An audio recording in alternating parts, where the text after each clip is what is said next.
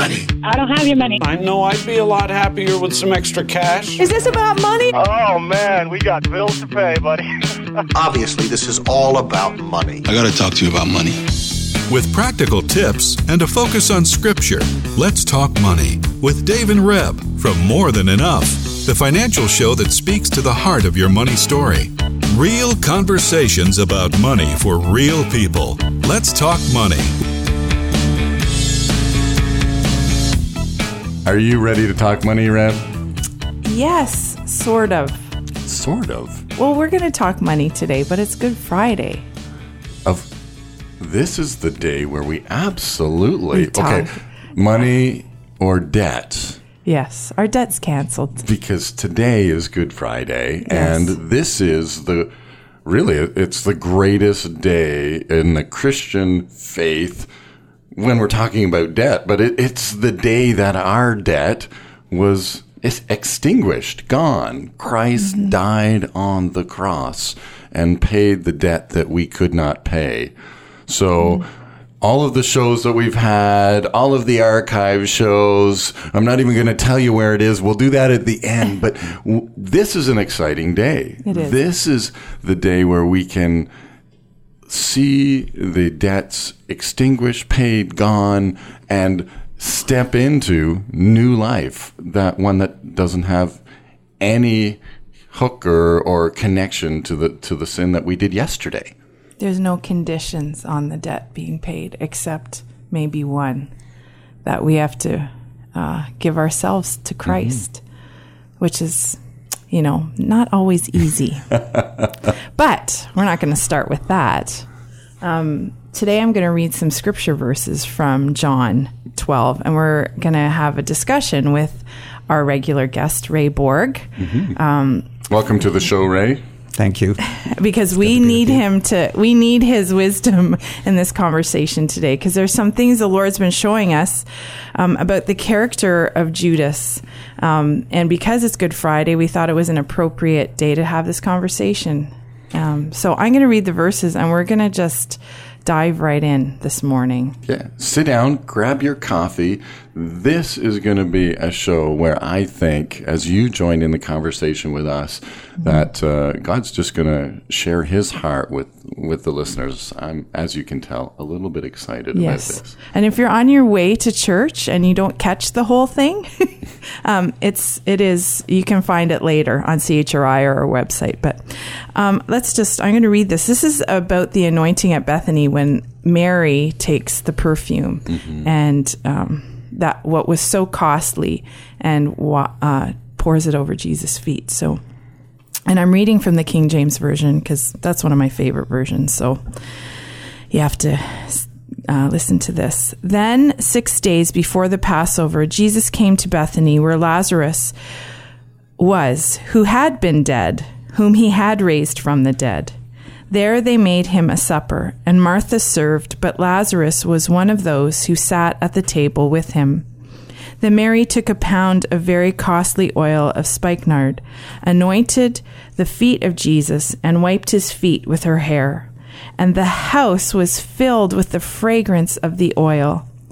But one of his disciples, Judas Iscariot, Simon's son, who would betray him, said, "Why was this fragrant oil not sold for three hundred denarii and given to the poor?"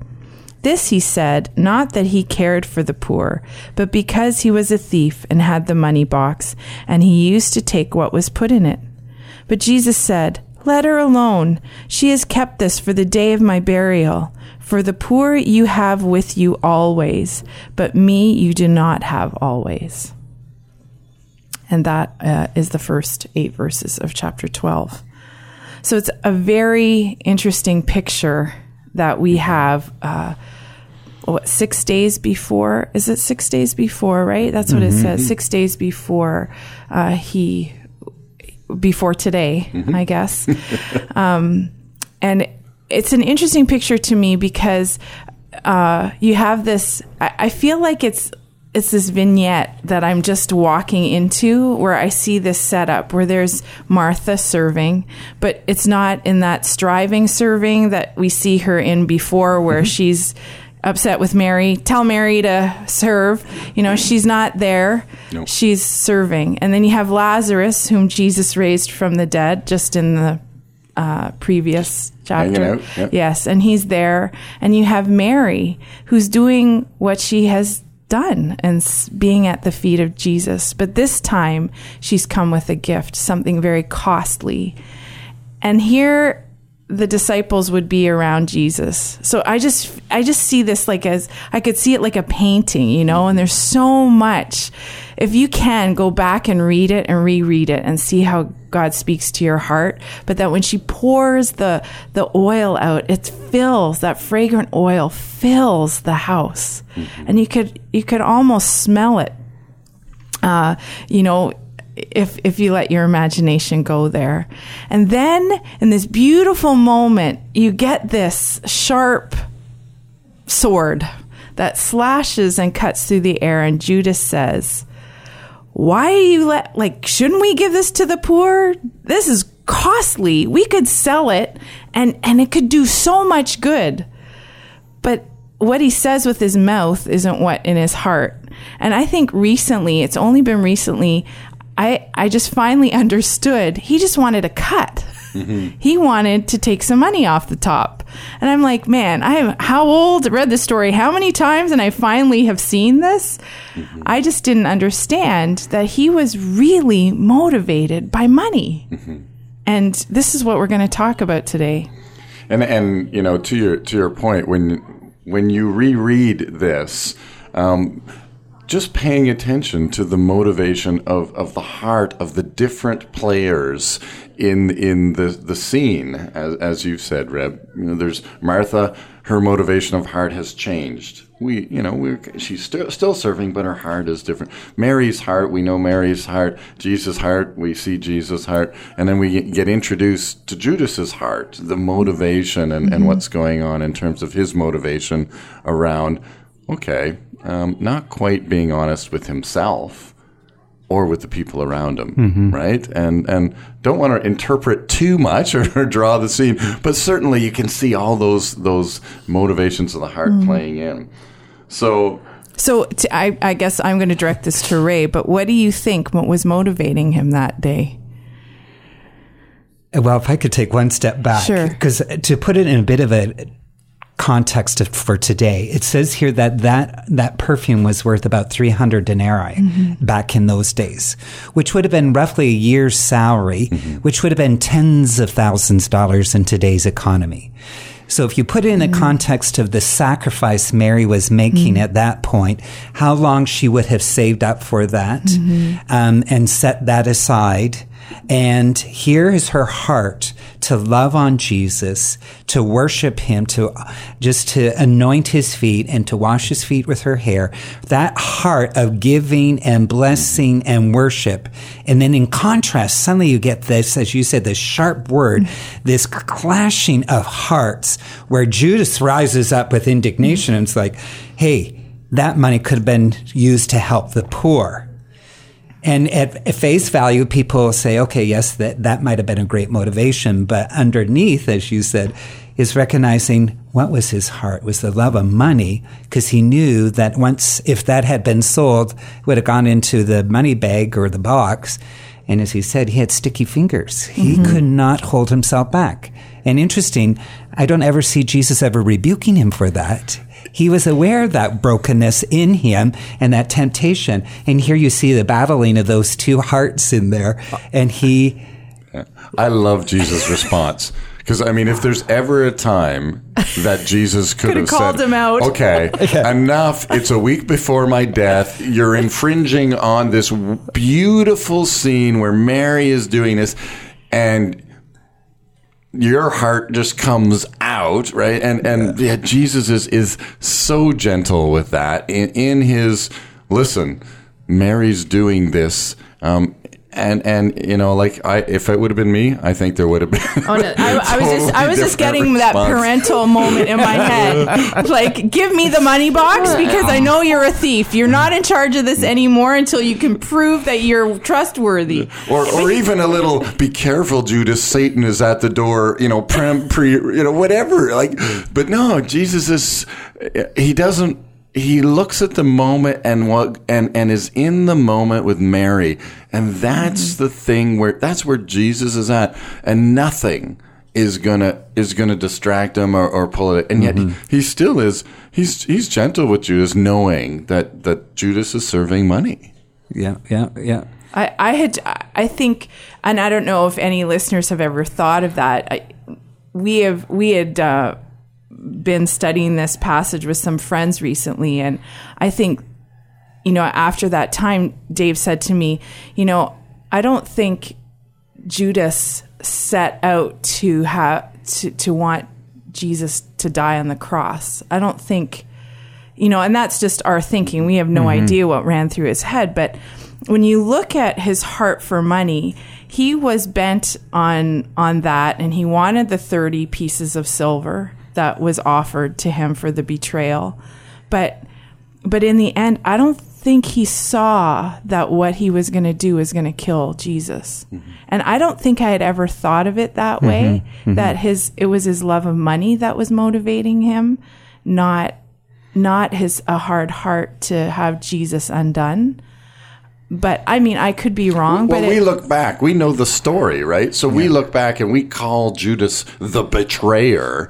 But the you know when when you when you move with the scene and you move through and you, you in a sense don't know or, or you know see Judas, Judas these little indicators of Judas's the motivation of his heart, because in in a lot of ways it doesn't really make sense that why would Judas um, why would he do what he did for thirty pieces of silver. Uh, and yet, and we see his reaction afterwards going, what have I done? You know, and, and we go, wait a minute, maybe it was, we know that Satan was involved. We know, but the doorway was through his wallet. The doorway, mm-hmm. that the motivation of his heart was, we know that he loved Christ. He was one of the disciples. He was one of the guys who saw the miracles and went out two by two and did all of those things that the disciples were doing.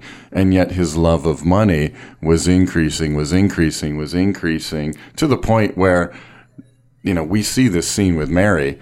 And he is a, a little bit offside, right? You know, he, he's going, everybody else is, is in the moment with Mary. Jesus is in the moment with Mary. And Judas is thinking about how he can line his pockets.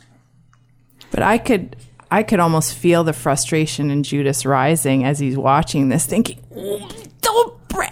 Ah, she's breaking it. She's pouring it. Especially but, knowing that that's a but, year's wages. Mm-hmm. But he he. I mean, and I guess the question is, why are we talking about this this morning? You know, why, why, why is it? And I, I, I can ask you guys that question. Why, why is this an important thing to reflect on about Judas? For me, yes, it speaks to that place that I can identify with. That aspect of Judas, the love of money, mm-hmm. how sometimes the things that drive us and motivate us can actually blind us. Mm-hmm. Um, you know, the betrayal was, for him, may have been just a simple kiss mm-hmm. on Jesus's cheek, not recognizing the mm-hmm. what would have followed from that point on. How sometimes, even in our own decision-making, you know, we go and we spend money or make comments even to a spouse who may have given sacrificially in some places, like, well, that money could have been used elsewhere for mm-hmm. another purpose, not recognizing the heart of perhaps our spouse or those around us. And then we judge very quickly in the moment and miss what it was that was being played out as an expression, as we see here, Mary breaking open that bottle mm-hmm. and, and baptizing, that had such a prophetic significance for his burial, because they didn't all understand that at that right. point. Mm-hmm. Yeah. And not even sure Mary really understood yeah. it, mm-hmm. other than to know that just motivated by her love of the Father and, and what was going on.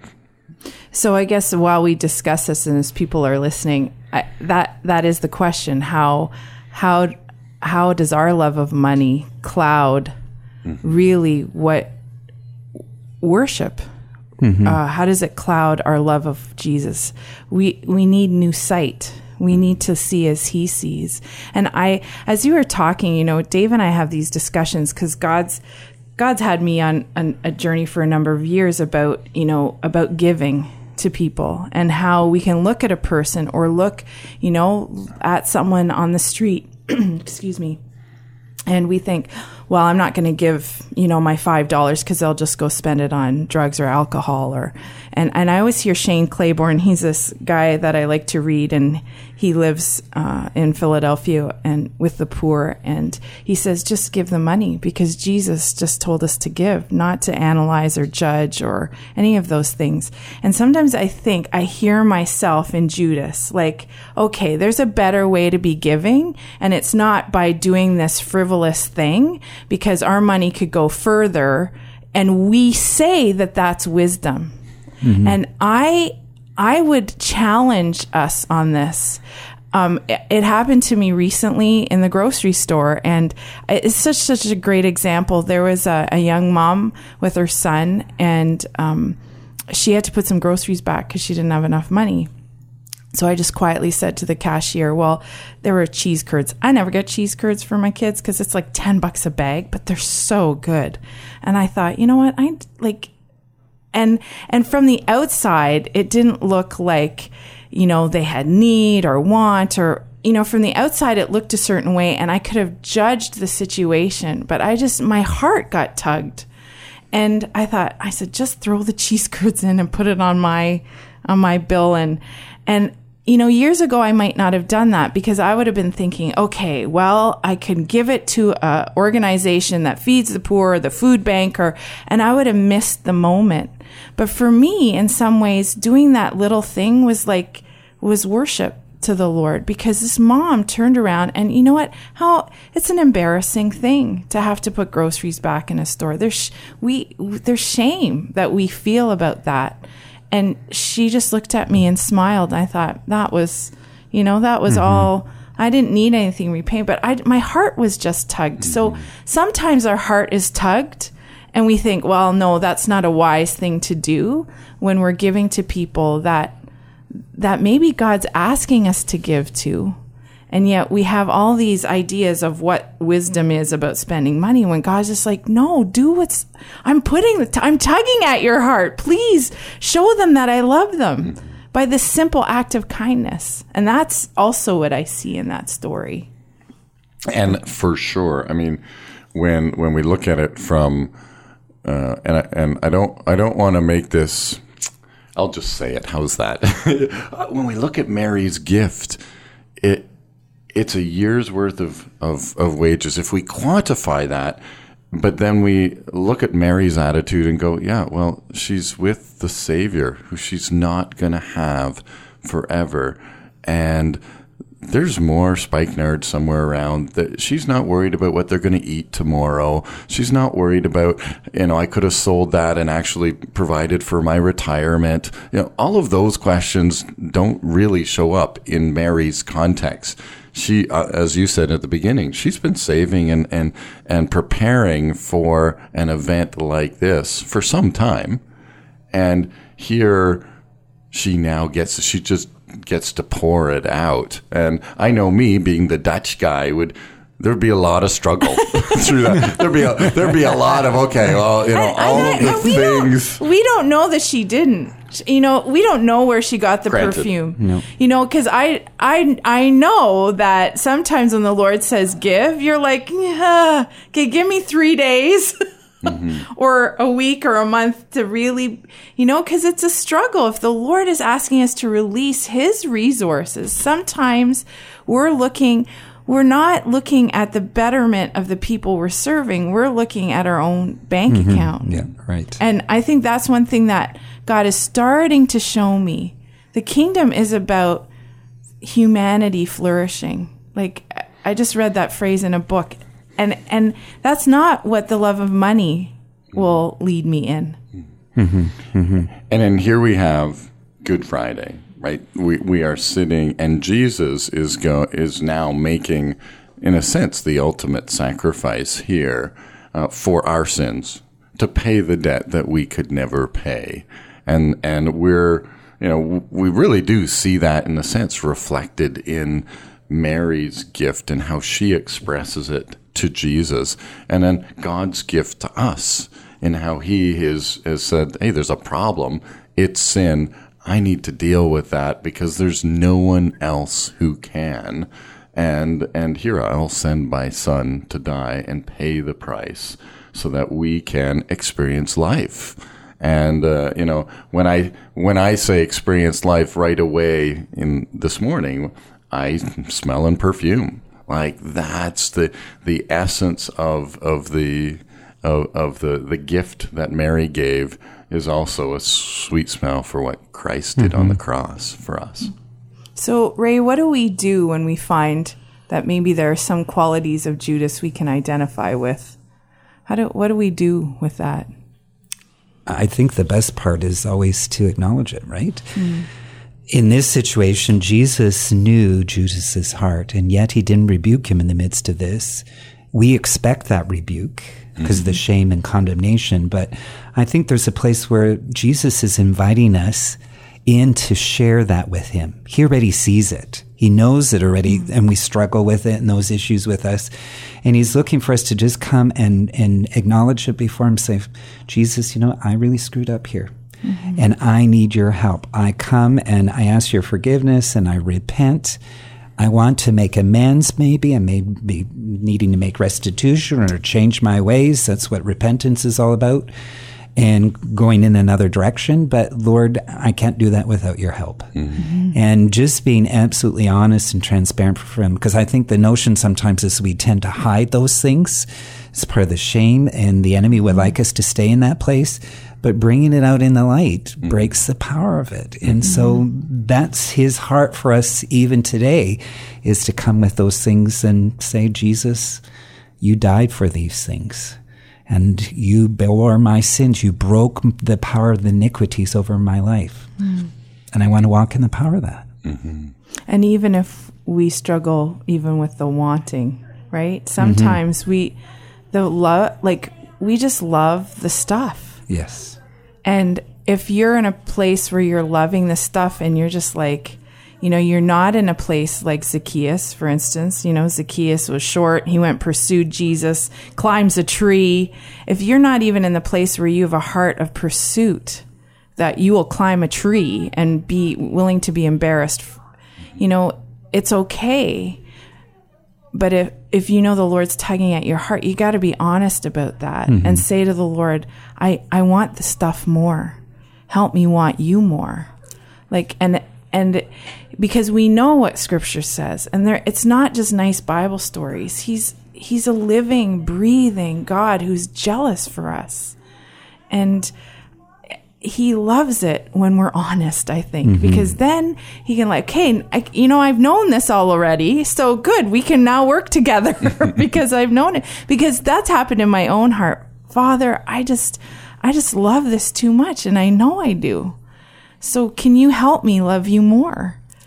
And that's that's a maybe a hard confession to make, but sometimes it's where we've got to start.